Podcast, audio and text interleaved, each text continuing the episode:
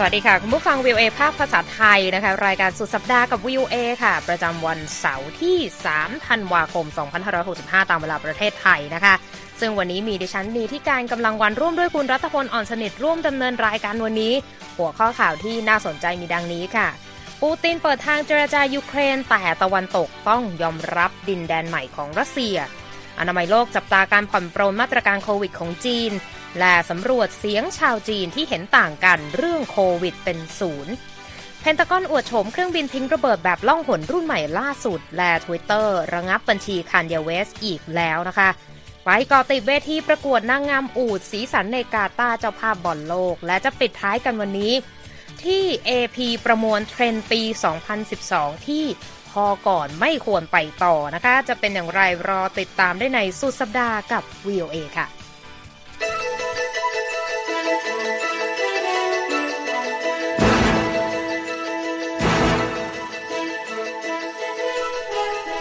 ค่ะเริ่มวันนี้นะคะกันที่ประเด็นเรื่องสงครามยูเครนที่เข้าสู่เดือนที่ 10 กันแล้วนะคุณรัตพลครับซึ่งล่าสุดในทางการรัสเซียออกมาเปิดเผยในวันศุกร์ว่า ประธานาธิบดีวลาดิเมียร์ปูตินนะคะเปิดทางให้มีการเจรจาในเรื่องยูเครน แต่ฝ่ายประเทศตะวันตกนั้นจะต้องยอมรับก่อนว่ารัสเซียมีดินแดนใหม่ด้วยนะคะ ก่อนหน้านี้หนึ่งวันประธานาธิบดีสหรัฐโจไบเดนกล่าวว่าเขาเต็มใจที่จะเจรจา หากผู้นำรัสเซียนั้นกำลังมองหาหนทางยุติสงคราม แต่ไบเดนกล่าวด้วยนะคะว่าผู้นำรัสเซียยังไม่ได้ทำแบบนั้นนะคะ ในขณะนี้ทั้งประธานาธิบดีไบเดนและประธานาธิบดีปูตินยังไม่เคยเจรจากันโดยตรงนะคะ นับตั้งแต่รัสเซียรุกรานยูเครนเมื่อวันที่ 24 กุมภาพันธ์ที่ผ่านมาค่ะ ครับและข่าวท่าทีล่าสุดของรัฐบาลเครมลินถือเป็นครั้งแรกนะครับที่รัสเซียเปิดเผยถึงจุดยืนเรื่องการเจรจาต่อสาธารณะตามรายงานของรอยเตอร์สในขณะเดียวกันผู้ว่าการเขตเคอร์ซอน ซึ่งเป็นสมรภูมิความขัดแย้งระบุว่าในช่วง 24 ชั่วโมงที่ผ่านมานั้นมีผู้เสียชีวิต 3 รายและบาดเจ็บ 7 คนจากการโจมตีของรัสเซีย ส่วนในเขตโดเนตสก์เจ้าหน้าที่ท้องถิ่นที่ได้รับการแต่งตั้งจากรัสเซียกล่าวว่า มีผู้เสียชีวิต 3 รายเมื่อวันศุกร์จากการโจมตีของยูเครน โดยรอยเตอร์สนั้นไม่สามารถยืนยันข้อมูลจากพื้นที่การสู้รบได้ครับคุณนีธิกาญจน์ค่ะจากสถานการณ์ยูเครนขยับกันไปที่จีนกันนะคะ มีท่าทีจากองค์การอนามัยโลกออกมานะคะครับในวันศุกร์ซึ่งมีท่าทีที่ยินดีนะคะ ต่อการผ่อนปรนมาตรการควบคุมโควิดของทางการจีนที่มีมาเรื่อยๆ ในช่วงไม่กี่วันที่ผ่านมานะคะ โดยอนามัยโลกระบุว่า เป็นสิ่งสำคัญที่รัฐบาลนั้นต้องฟังเสียงประชาชน เมื่อประชาชนกำลังทุกข์ทรมานนะคะ ตามรายงานของ AP โดยผู้อำนวยการฝ่ายฉุกเฉินของอนามัยโลกค่ะไมเคิลไบรอันได้เปิดเผยในวันศุกร์ว่า ทางอนามัยโลกนั้นยินดีที่จีนปรับเปลี่ยนกลยุทธ์รับมือโควิดที่ดำเนินอยู่ในปัจจุบัน ในความพยายามปรับแผนรับมือการระบาดของโควิด -19 ค่ะ โดยผู้อำนวยการฝ่ายฉุกเฉินของอนามัยโลกบอกด้วยนะคะว่า เราทุกคนต่างต้องรับมือกับมาตรการจำกัดการเดินทาง เราต่างต้องเผชิญกับวิถีชีวิตที่เปลี่ยนไป และเป็นสิ่งที่เหนื่อยอย่างยิ่งนะคะ โดยก่อนหน้านี้อนามัยโลกระบุว่านโยบายโควิดเป็นศูนย์นั้นเป็นสิ่งที่ไม่ยั่งยืน และบอกว่าโควิดกลายพันธุ์โอเมิครอนที่แพร่ระบาดอย่างรวดเร็วทำให้การหยุดยั้งตัวเลขผู้ติดเชื้อไม่ให้เกิดขึ้นแม้แต่คนเดียวนั้น เป็นเรื่องที่เป็นไปไม่ได้เลยนะคะ ทางอนามัยโลกย้ำว่าการใช้วัคซีน mRNA จากต่างประเทศอย่างไฟเซอร์ BioNTech และโมเดอร์นานั้น อาจเป็นทางเลือกของจีนในการเพิ่มภูมิคุ้มกันด้วยวัคซีน จากที่วัคซีนที่ผลิตในจีนนั้นมีประสิทธิผลน้อยกว่า และการป้องกันอาจจะลดทอนไปในการรับมือกับโควิดโอมิครอนนะคะขณะที่แผนยุทธศาสตร์ในอนาคตของจีนนั้น ทางอนามัยโลกบอกว่า ควรจะสร้างสมดุลระหว่างการควบคุมไวรัส กับวิถีชีวิตความเป็นอยู่ และสิทธิมนุษยชนของจีนนะคะ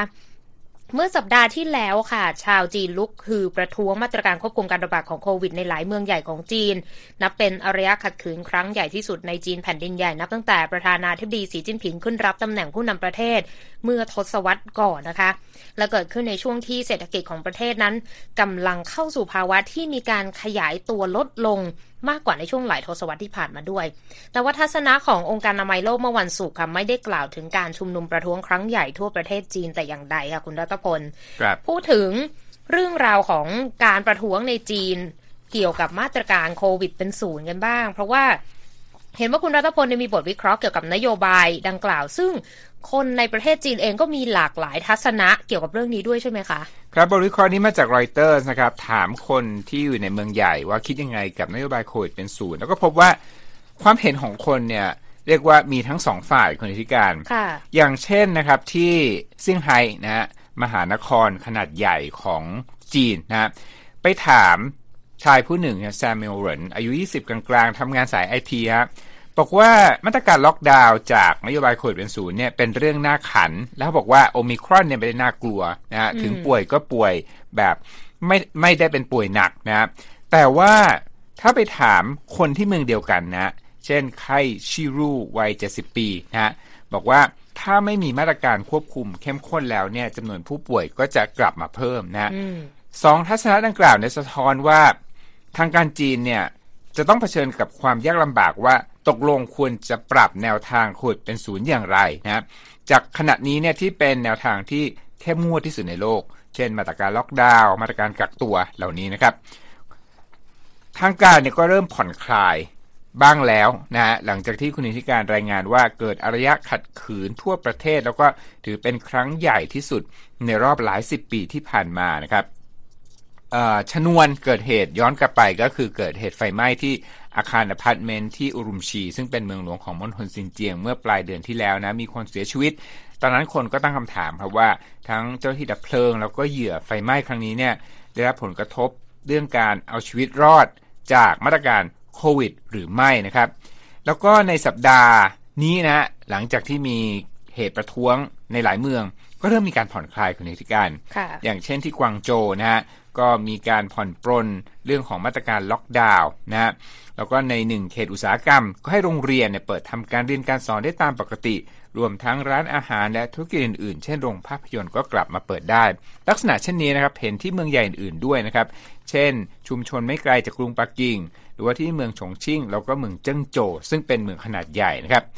ย้อนกลับไปเมื่อเดือนสิงหาคมคุณธิการน่าสนใจมากเป็นผลงานวิจัยจากมหาวิทยาลัยบราวน์ซึ่งเป็นสถาบันการศึกษาชั้นนำของสหรัฐได้ตีพิมพ์ผลการวิจัยที่เก็บข้อมูลจากการพูดคุยกับประชาชนจีน แล้วก็วิเคราะห์กระแสโซเชียลมีเดียนะนักวิจัยในครั้งนั้นนะฮะเมื่อเดือนสิงหาคมบอกว่ามาตรการโควิดศูนย์เนี่ยได้รับการสนับสนุนอย่างแข็งขันนะจากประชาชนชาวจีนเขาบอกว่าผู้คนเนี่ยยอมทำตามกฎเหล็กของโควิดเป็นศูนย์ หลังจากที่พบตัวอย่างการระบาดในประเทศต่างๆ ที่คนจีนบางคนเห็นว่าเป็นฉากสยดสยองของการระบาดของโควิด -19 นะครับมาดูตัวเลขทางการสักนิดหนึ่งนะครับ ทางการจีนนะบอกว่าตัวเลขมีผู้เสียชีวิตจากโควิด -19 ในประเทศแล้วเนี่ย 5,200 คนนะฮะน้อยกว่าอย่างมากถ้าเปรียบเทียบกับประเทศใหญ่ ๆ อย่างสหรัฐที่มีผู้เสียชีวิตจากโควิดกว่า 1 ล้านคนนะหรือว่าที่อังกฤษที่มีผู้เสียชีวิตจากโควิด 212,000 คน แต่ที่บราซิลมีคนเสียชีวิตจากโรคนี้ 690,000 คนครับคุณจินิการ ค่ะ จริง ๆ แล้วเราก็ได้ฟังทั้งความเห็นของประชาชนเองที่มีความเห็นแตกต่างกันไปสองฝ่าย ทัศนะของนักวิชาการ ที่อยากจะรู้ก็คือจริง ๆ แล้วเจ้าหน้าที่สาธารณสุขในจีนเองเนี่ยเขามีความคิดเห็นกันยังไงคะครับรอยเตอร์สได้เก็บข้อมูลจากเจ้าหน้าที่สาธารณสุขนะซึ่งปรากฏว่าก็มีความเห็นต่างกันด้วยนะ คือพูดง่ายๆว่า ประชาชนเห็นต่าง เจ้าหน้าที่สาธารณสุขก็เห็นต่างเช่นกันนะครับ อย่างเช่นจงหนานชางนะเป็นผู้เชี่ยวชาญด้านโคโรนาไวรัส แล้วก็เป็นคนที่มีส่วนในการวางแผนรับมือโควิด -19 ในตอนต้นด้วยนะครับเขาบอกว่าตราการเสียชีวิตของประชากรจากโอมิครอนนะอยู่ในระดับค่อนข้างต่ำนะแล้วก็พูดเป็นเครื่องหมายคำพูดนะเขาบอกดังนั้นประชาชนเนี่ยไม่จำเป็นต้องกังวลมากนักแต่พอไปถามจูเจียตงนะ หัวหน้าศูนย์ควบคุมโรคที่มณฑลกวางสีทางตะวันตกเฉียงใต้ของจีน เขาได้เขียนบทความนะในวารสารการแพทย์ Shanghai Journal of Preventive Medicine นะบอกว่าหากว่าจีนแผ่นดินใหญ่ ผ่อนคลายมาตรการควบคุมโควิด แบบเดียวที่เกิดขึ้นในฮ่องกง ปีนี้เนี่ยจีนอาจจะมีผู้ติดเชื้อกว่า 233 ล้านคนและเสียชีวิตกว่า 2 ล้านคนครับคุณอิทธิการ แม้กระทั่งเจ้าหน้าที่สาธารณสุขเองก็มีความเห็นที่ต่าง แล้วถ้าเกิดว่าจีนผ่อนคลายมาตรการโควิดเป็นศูนย์เหมือนกับประเทศอื่นๆในโลกเนี่ยมีประเด็นอะไรที่ต้องน่ากังวลอีกคะครับมี 2 ปัจจัยที่คนพูดถึงนะครับ คือการฉีดวัคซีน ป้องกันโควิด -19 เขาบอกว่าอัตราการฉีดเข็มกระตุ้นหรือว่าบูสเตอร์ ป้องกันโควิด -19 ในจีนเนี่ยยังอยู่ในระดับ ค่อนข้างต่ำนะ คืออยู่ในระดับ 67 ถึง 68%นะต่ำกว่าสหรัฐที่อยู่ราว 70%เยอรมนีอยู่ราวเกือบ 86%นะฮะในญี่ปุ่นเนี่ยสูงถึงระดับ 90%เลยนะ ประชากรที่ฉีดเข็มบูสเตอร์ค่ะประการที่สองเขาบอกว่าถ้าปล่อยให้คนมีใช้ชีวิตได้ตามปกติ แล้วถ้าเกิดการระบาดเพิ่มขึ้นมีผู้ป่วยหนักเกิดขึ้นเนี่ย จีนมีเตียง ICU นะสำหรับผู้ป่วยหนัก รองรับเพียง 4.37 เตียงต่อประชากร 1 0 0 0 0แสนคนนะเทียบกับสหรัฐที่อยู่มากกว่า 30 เตียงต่อประชากร1 0 0 0 0แสนคนครับคุณนิติการเขาเรียกว่าเป็นนานาทัศนะ แล้วก็ประเด็นที่ต้องติดตามนะคะ หากจีนยังเดินหน้ามาตรการโควิดเป็นศูนย์หรือว่าเลือกที่จะผ่อนคลายก็จะมีผลกระทบเหมือนกันนะคะ คุณกำลังรับฟังสุดสัปดาห์กับวิวเอค่ะ ช่วงหน้าประเด็นข่าวธุรกิจรออยู่ค่ะ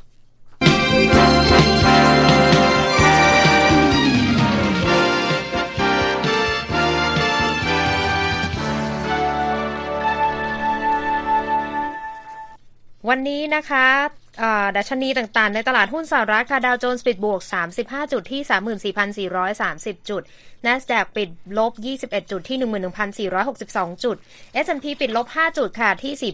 4,072 จุด ราคาทองคำนะคะ ปิดลบ 0.21%ที่ 1,811 ดอลลาร์กับอีก 40 เซนต์ต่อออนซ์ค่ะ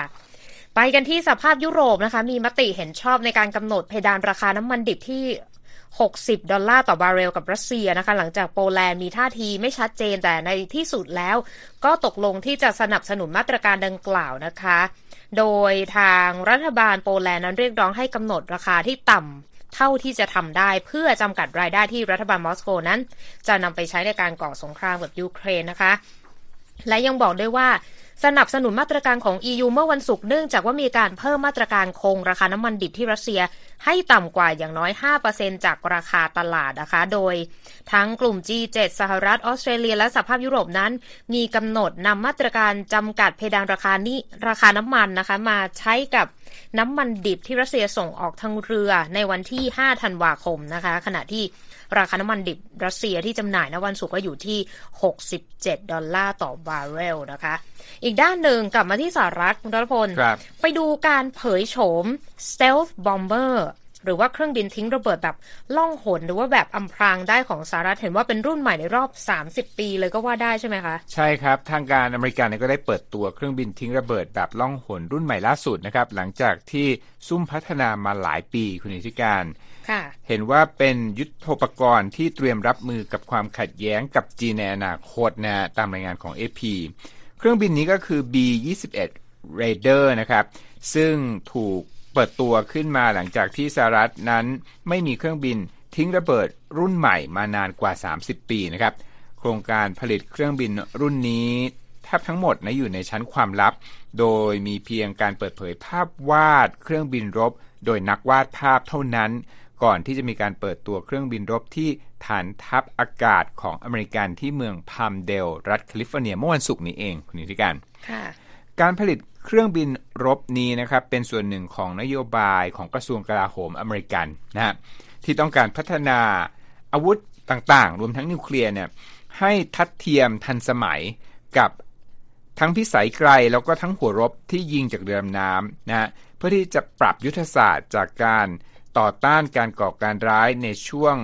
หลายสิบปีที่ผ่านมาเนี่ยเป็นการรับมือกองทัพจีนที่มีความทันสมัยขึ้นอย่างรวดเร็วนะครับ ทั้งนี้นะครับจีนก็ได้วางแผนสั่งสมหัวรบนิวเคลียร์ 1,500 ลูกภายในปี 2035 นะครับ โดยกระทรวงกลาโหมสหรัฐระบุว่า แต้มต่อของจีนด้านยุทธปกรณ์แบบเร็วเหนือเสียง และสงครามไซเบอร์รวมทั้งความสามารถทางอวกาศ เป็นสิ่งท้าทายที่ต่อเนื่อง และเป็นระบบที่สุดต่อความมั่นคงอเมริกัน รวมทั้งระบบระหว่างประเทศที่เปิดกว้างและเสรีนะครับเดบราลีเจมส์อดีตรัฐมนตรีทบวงทหารอากาศของสหรัฐ เมื่อครั้งที่มีการประกาศสัญญาผลิตเครื่องบินรุ่น B-12 Raider เมื่อปี 2015 นะกล่าวในขณะนั้นว่าสหรัฐนั้นต้องการเครื่องบินทิ้งระเบิดรุ่นใหม่ เพื่อที่จะรับมือกับภัยคุกคามที่ซับซ้อนขึ้น เช่น ภัยคุกคามจากจีน รัสเซีย โดยเครื่องบินรุ่นนี้เนี่ยสามารถรับมือกับภัยคุกคามที่ยากขึ้นเรื่อย ๆ ได้ครับค่ะแม้ว่าภาพวาดของเครื่องบินรบนะคะ จะออกมาเป็นลักษณะ ซึ่งเราก็โพสต์ในเว็บไซต์ viewai.com ไปแล้วนะคะ ว่าเครื่องบินรบลำนี้เนี่ยมีลักษณะภายนอก คล้ายกับเครื่องบินทิ้งระเบิดแบบสเตลเหมือนกันนะคะ รุ่นก่อนหน้าก็คือ B2 Spirit แต่ว่าทางบริษัทผู้ผลิตเนี่ยบอกว่า เครื่องบินลำนี้เนี่ยนะคะ เป็นระบบรุ่นใหม่ที่มีระบบปฏิบัติการภายในล้ำหน้ากว่าเครื่องบินรุ่นก่อน แล้วก็มีการใช้ซอฟต์แวร์ที่ทันสมัยกว่าเดิม และยังบอกได้ว่าใช้วัสดุเคลือบชั้นสูงนะคะ ที่ทำให้เครื่องบินนั้น ถูกตรวจจับได้ยากขึ้นมีวิธีการควบคุมการปล่อยไฟฟ้าแบบใหม่ด้วย เพื่อที่จะลวงเรดาร์ตรวจจับของศัตรู และเทคโนโลยีขับเคลื่อนแบบใหม่ด้วยนะคะ นอกจากนี้ยังมีการใช้เทคนิคผลิตและวัสดุแบบใหม่ เพื่อรับรองว่า เครื่องบินรบรุ่นนี้จะสามารถเอาชนะระบบที่เรียกว่า ระบบต่อต้านการเข้ามาหรือว่าปฏิเสธไม่ให้เข้าพื้นที่ได้ด้วย แต่ก็ไม่มีการระบุถึงรายละเอียดของเทคโนโลยีที่เป็นรายละเอียดที่ชัดเจนนะคะ แต่ระบุว่าเครื่องบินดังกล่าวนั้นจะสามารถอำพรางตัวได้มากกว่าเดิม ส่วนเรื่องการผลิตนะคะ ก็เบื้องต้นนั้นผลิตไปแล้ว 6 ลำนะคะ โดยกองทัพอากาศสหรัฐ วางแผนผลิตเครื่องบินลำดังกล่าวนี้ 100 ลำ ที่สามารถทิ้งระเบิด แบบปกติหรือว่าทิ้งระเบิดนิวเคลียร์และสามารถปฏิบัติการได้ทั้งที่มีมนุษย์และแบบไม่มีมนุษย์นะคะ ส่วนเรื่องราคาคุณรัตพลยังไม่มีการเปิดเผยมูลค่าเครื่องบินรบรุ่นใหม่นี้ แต่ว่าย้อนกลับไปเมื่อปี 2010 นะคะ ทางกองทัพอากาศสหรัฐกำหนดราคาจัดซื้อเครื่องบินรบ 100 ลำ เฉลี่ยลำละ 550 ล้านดอลลาร์ ซึ่งคิดเป็นมูลค่าปัจจุบันก็คือ 753 ล้านดอลลาร์เข้าไปแล้ว แต่ก็ยังไม่เป็นที่ชัดเจนนะคะ ว่ากองทัพอากาศสหรัฐนั้น จัดซื้อเครื่องบินไปด้วยราคาเท่าไหร่กันแน่ แล้วก็ยังไม่มีกำหนดขึ้นบินจนกระทั่งจะถึงปีหน้าเลยนะคะอาล่ะปิดท้ายด้วยประเด็นข่าวธุรกิจเหมือนจะเป็นเรื่องกันอีกแล้วนะสำหรับคันเยเวสและ Twitter ใช่ไหมคุณรัตพล ใช่ครับ ทางธุรกิจแล้วก็บันเทิงนะค่ะคือทาง Twitter เนี่ยได้ระงับบัญชีของ Kanye West นะยังคุณชื่อเขามาเย เป็นชื่อใหม่เขานะอีกทางนะ ยังก่อนหน้านี้เนี่ยก็ได้บันทางบัญชีเนี่ยก็ได้ก็ก็ได้กลับมาเเมื่อ2เดือนที่แล้วนะตามรายงานของ Reuters อีลอนมัสมหาเศรษฐีเจ้าของ Twitter คนใหม่นะ ให้ผลว่า Kanye West เนี่ยละเมิดกฎของ Twitter ในเรื่องของการห้ามยั่วยุ ให้เกิดความรุนแรงนะทั้งนี้บัญชี Twitter ของ Kanye West เนี่ยมีข้อความขึ้นว่าถูกระงับ หลังจากที่ได้ทวีตข้อความของเขานะที่แสดงเครื่องหมายสวัติกะ ซึ่งเป็นสัญลักษณ์ของนาซี รวมทั้งเครื่องหมายดาวแห่งเดวิดซึ่งเป็นสัญลักษณ์ของชาวยิวนะครับท่าทีของ Twitter ในครั้งนี้มีขึ้นไม่นานนะครับ หลังจากที่เมื่อเดือนตุลาคมอีลอนมัสเนี่ย กล่าวว่าตนเป็นผู้สนับสนุนเสรีภาพในการแสดงออกอย่างสมบูรณ์นะแล้วก็ต้อนรับเยกลับสู่โลก Twitter อีกครั้งหนึ่งนะก่อนหน้านี้คือถูกระงับไปก่อนนะในช่วงไม่กี่เดือนที่ผ่านมานะอีลอนมัสก็ได้แสดงท่าทีที่ลดการจำกัดเนื้อหาของ Twitter นะแล้วก็ระบุนะฮะว่าจะทำการเนี้ยโทษกรรมทั่วไปต่อบัญชีที่ถูกระงับส่วนหนึ่ง รวมถึงบัญชีของอดีตธนาธิบดีโดนัลด์ทรัมป์ที่กลับมาสู่ Twitter แล้วเมื่อเดือนก่อนนะครับ ยังไม่เป็นที่ทราบแน่ชัดนะคุณธิการว่าบัญชีของเวสที่หรือว่าเยเนี่ยมีผู้ติดตามกว่า 30 ล้านคน จะได้รับอนุญาตให้กลับมาใช้อีกครั้งเมื่อใดนะครับ ขณะที่ทั้งเขาแล้วก็ Twitter นั้นยังมีความเห็นยังไม่แสดงความเห็นในเรื่องดังกล่าวนะครับ เหตุการณ์ระงับ Twitter ของเยครั้งนี้เนี่ยเป็นเหตุการณ์ครั้งล่าสุดที่แรปเปอร์แล้วก็ดีไซเนอร์ชื่อดังผู้นี้เนี่ยจุดชนวนความขัดแย้ง โดยเมื่อวันพฤหัสบดีก็ได้ชื่นชมอดอล์ฟฮิตเลอร์อดีตผู้นำเผด็จการนาซีนะระหว่างการให้สัมภาษณ์ ภายใต้หน้ากากดำกับอเล็กซ์โจนส์นัก ทฤษฎีสมคบคิดในรายการออนไลน์ของเขาครับ ค่ะก็ถือว่าเป็นประเด็นที่ต้องติดตามนะคะสำหรับท่าทีของศิลปินชื่อดังคนนี้นะคะ ในสื่อสังคมออนไลน์แล้วก็อีกหลายช่องทางกันเลยนะคะ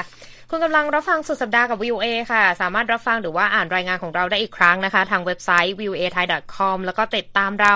ผ่านทางช่องทางที่หลากหลายมากขึ้นนะคะ Facebook Instagram Twitter YouTube VOA Thai และเรามี Spotify ให้ได้ติดตามกันด้วยค่ะ อัปบีดขึ้นมานิดนึงนะ คุณรัตพลครับเพราะว่าเป็นรายการสุดสัปดาห์ก็ต้องมีสีสันสุดสัปดาห์กันนะคะ แต่ว่าหลายคนอะตอนนี้อาจจะติดจอรอดูฟุตบอลโลกกัน ไม่ได้หลับไม่ได้นอนตายตาเป็นแพนด้ากันไปหมดแล้วนะคะ แต่ว่าในการแข่งขันฟุตบอลโลกที่กาตาร์เนี่ยก็อาจจะเป็นกิจกรรมที่ได้รับความสนใจมากที่สุดกิจกรรมหนึ่งของโลกนะ ในกรุงโดฮาของกาตาร์ มีอีกหนึ่งกิจกรรมครับที่สร้างสีสันไม่แพ้กันอืมคือการประชันโฉมของอูด การประกวดอูดนะ ในชื่อ Science World Cup โอ้มาเป็น World Cup เหมือนกันนะ เป็นส่วนผสมของการประกวดสัตว์เลี้ยงกับการประกวดนางงามเอามาเมิร์จกัน จัดขึ้นโดยกระทรวงกีฬาและเยาวชนของกาตาร์และคณะกรรมการท้องถิ่นในการจัดงานฟุตบอลโลก เขามีเป้าหมายคืออยากจะสร้างความตระหนักรู้เรื่องวัฒนธรรมให้กับแฟนบอลที่ว่าอ้าวไม่ได้มาดูบอลอย่างเดียวก็มาศึกษาวัฒนธรรมด้วย ต้องเข้าใจนะว่าที่นี่ก็มีการประกวดอูดเหมือนกัน ในการประกวดครั้งนี้นะคะ อูดในนามนาซา เป็นขูเป็นอูดขนสีอ่อน โดดเด่น สวยสะดุดตาบุคลิกสง่ากริยาเรียบร้อย เป็นผู้คว้ามงนางงามอูดไปครอบครองนะ หลังจากที่ต้องฝ่าฟันแข่งขันกับอูดอีกหลายร้อยตัวในรอบอื่นไปก่อนหน้านี้ ในรอบสุดท้ายเนี่ยนาซาต้องแข่งกับอูด15 ตัวเลยนะ คือจะต้องเดินโชว์ตัวไปรอบๆ สวมใส่ปลอกคอและสายรัดเครื่องประดับ ซึ่งทางจัสซิมอัลคูวารีนะคะ สมาชิกของครอบครัวที่เป็นเจ้าของนาซาเนี่ยบอกว่า เขาคิดว่านาซานั้นเก่งกว่าคริสเตียโนโรนัลโดหรือเลโอเนลเมสซี่นักเตะชื่อดังของทีมชาติโปรตุเกสและอาร์เจนตินาซะอีกคืออืมเอามาเทียบกันขนาดนี้เลยนะ โดยการประกวดอูฐงามนะคะ มีขึ้นเป็นประจำในตะวันออกกลางค่ะ ซึ่งเป็นพื้นที่ที่ผู้คนก็ผูกพันกับอูฐมายาวนานหลายชั่วชีวิตคน และทางอัลคูวารีก็บอกว่า นี่คือวัฒนธรรมของเรา เราชอบอูดเหล่านี้เราต้องตั้งชื่อให้พวกเขา เพราะเหมือนกับเป็นสมาชิกในครอบครัวเหมือนกัน ทีนี้คนที่มาชมการประกวดนะคะ เข้ามาปุ๊บมีเพลงต้อนรับเลยนะ ยินดีต้อนรับสู่การประกวดอูดดิฉันก็คงจะไม่ต้องร้องให้ฟังหรอก พร้อมกับการเสิร์ฟคารัก ชาเครื่องเทศผสมนม แล้วก็เจ้าของอูดและครอบครัวก็จะไปนั่งบนเก้าอี้กำมะหยี่สีแดงในเต็นท์ติดแอร์ขณะชมการประกวดด้วย ในความน่าสนใจในการประกวดนอกจากนอกจากการเดินโชว์ตัวของเหล่าอูดแล้วเนี่ยนะคะ คือการประกวดอูดตัวเมียเพียวเบรดนะคะ หรือว่าอูดที่เกิดจากการผสมในสายพันธุ์เดียวกัน แต่ละตัวก็ต้องเดินโชว์ตัวกันแหละ แล้วก็จะมีกองเชียร์ส่งเสียงเชียร์กันไปเป็นระยะระยะ และยังมีการประกวดอีกอันหนึ่งนะคุณนรพลการรีดนมอูด โดยอูดที่ผลิตน้ำนมได้มากที่สุดนี่คือเป็นฝ่ายชนะไป และที่น่าสนใจคือเป็นประเด็นไปเมื่อปีที่แล้วเนี่ยคือเมื่อเดือนธันวาคมเนี่ย อูฐหลายสิบตัวโดนตัดสิทธิ์จากการประกวดนางงามอูฐนะ เพราะว่าเอ่อไปพึ่งมีดหมอใช้สารเติมเต็มผิวอย่างฟิลเลอร์จำได้และโบท็อกซ์อืมอืมเสริมความงามให้เกินจริงนะ มีแบบเพิ่มสะโพกสลาตันอะไรอย่างนี้ด้วย แต่ว่า ในงานนี้นะคะ ผู้คว้ามงรองอันดับหนึ่งและอันดับสองนะ ได้รับถ้วยรางวัลอีกด้วย นาซาเป็นผู้ชนะได้เงินไป 2 0 0แสนเรียลกาตาร์นะคะ ก็ประมาณ1ล้าน9แสนบาท ส่วนอูฐที่ผลิตนมได้มากที่สุดก็รับรางวัลไปหนึ่งแสนสี่หมื่นสามพันบาทนะคะ โอ้โห ก็ถือว่าเป็นงานประกวดที่จริงจังแค่ไหนแค่ไหนเรียกจริงจังกันเลยดีกว่านะคะเอาละค่ะ มาส่งท้ายวันนี้คุณรัตพล นี่เราแค่วันที่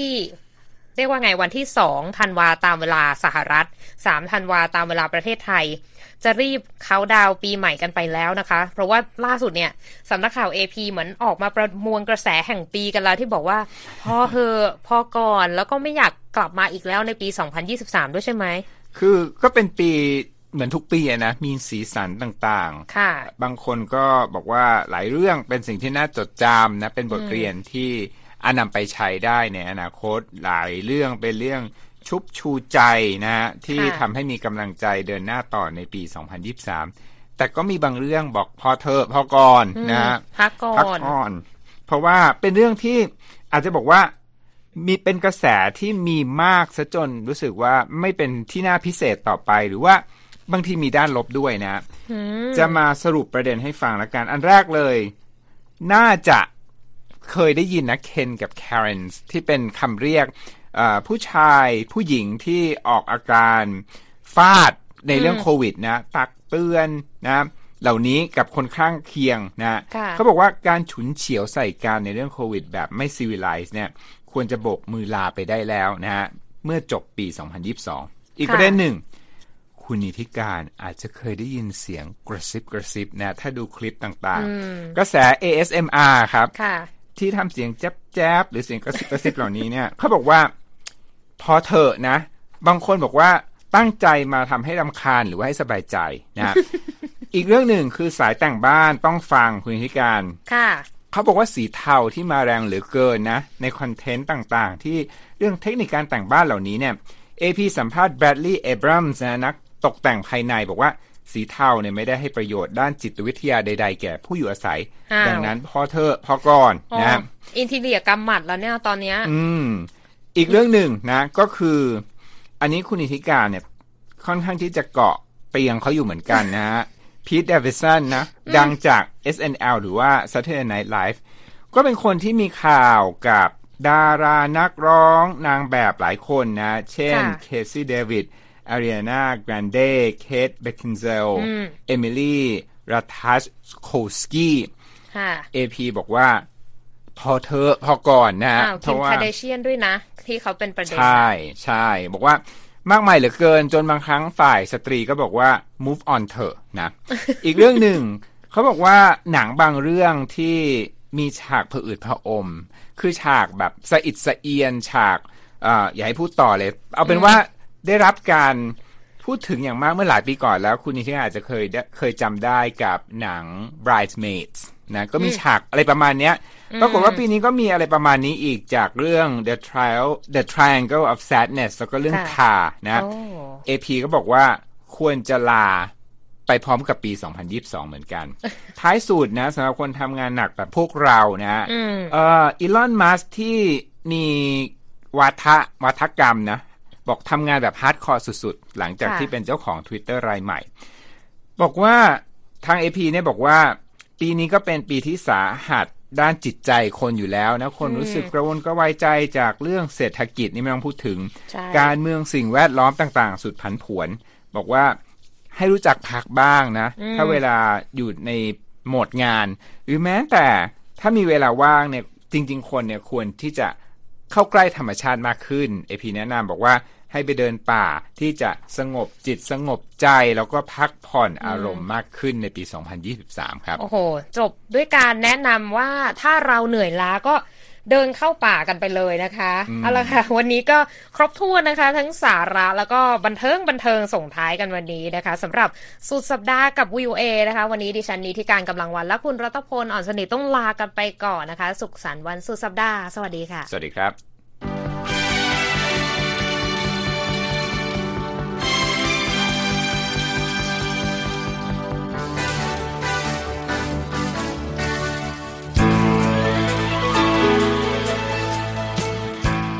ครับและที่จบไปเป็นรายการจาก VOA ภาคภาษาไทย รายงานสดส่งตรงจากกรุงวอชิงตันประเทศสหรัฐ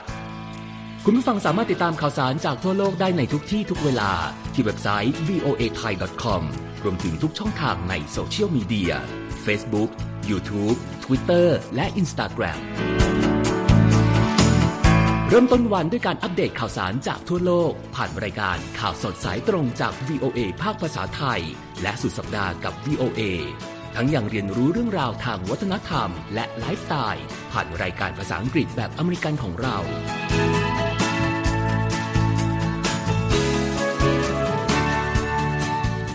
ติดตามความเคลื่อนไหวในประเทศสหรัฐ การเมืองอเมริกัน พร้อมเข้าใจที่มาที่ไปของเหตุการณ์สำคัญ รวมถึงข่าวต่างประเทศ จากแหล่งข่าวที่เชื่อถือได้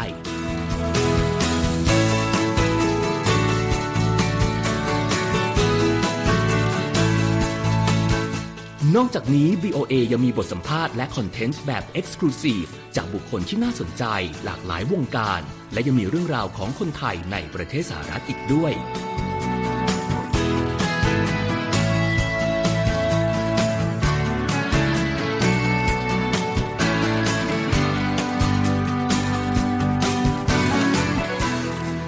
อบคุณนะครับที่ให้ VOA ไทยเป็นส่วนหนึ่งในการติดตามข่าวสารสาระและเกร็ดความรู้ของคุณ จากรายการต่างๆ ที่เรามุ่งมั่นนำเสนอ เพื่อความเที่ยงตรง ทันเหตุการณ์ และมีประโยชน์ในทุกๆวัน